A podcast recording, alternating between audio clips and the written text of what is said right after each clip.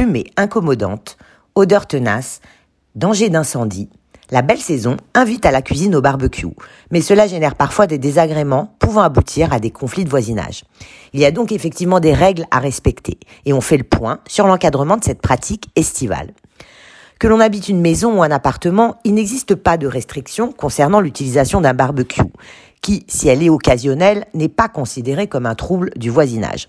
Cependant, cette pratique peut être réglementée, soit par le règlement de copropriété, soit par un arrêté municipal ou préfectoral, car à certaines périodes de l'année, et particulièrement dans les régions à climat sec, les braises peuvent s'envoler et déclencher des départs de feu. Dans ce cas, le maire ou le préfet peut décider de prendre un arrêté pour interdire les barbecues dans toute la commune.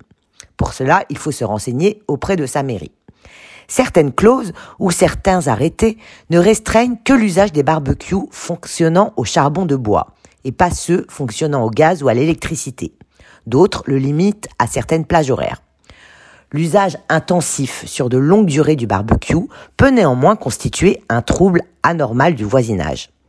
Il faut alors démontrer les nuisances et les dommages causés, comme par exemple le noircissement d'un mur ou la projection de cendres. Un trouble anormal du voisinage se définit en droit par des nuisances qui excèdent les inconvénients normaux du voisinage.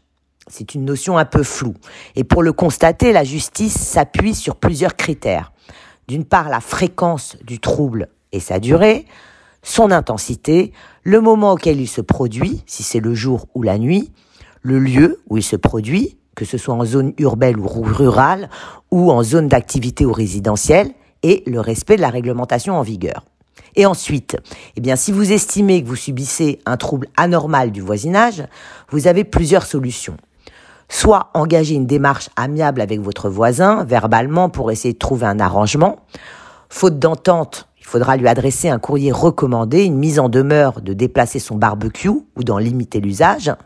Et si votre courrier reste sans effet, il faudra faire appel à votre syndic. Sans résultat, un conciliateur de justice peut intervenir en adressant un courrier expliquant le litige. Ce recours est gratuit. Cette démarche est obligatoire pour pouvoir ensuite éventuellement demander des dommages-intérêts devant un tribunal. Il faut savoir qu'engager une action en justice pour demander des dommages-intérêts est coûteuse. Pour cela, il faut au préalable faire constater la nuisance que vous subissez par un huissier de justice ou bien recueillir des témoignages écrits d'autres voisins. Outre le trouble anormal du voisinage, vous pouvez également invoquer le fait que vous ne pouvez plus profiter paisiblement de votre jardin ou de votre balcon. Cet argument s'appuie sur l'article 544 du Code civil qui définit la propriété comme le droit de jouir et disposer des choses de la manière la plus absolue. Mais cette solution est souvent longue et coûteuse. Alors, passez un bon été.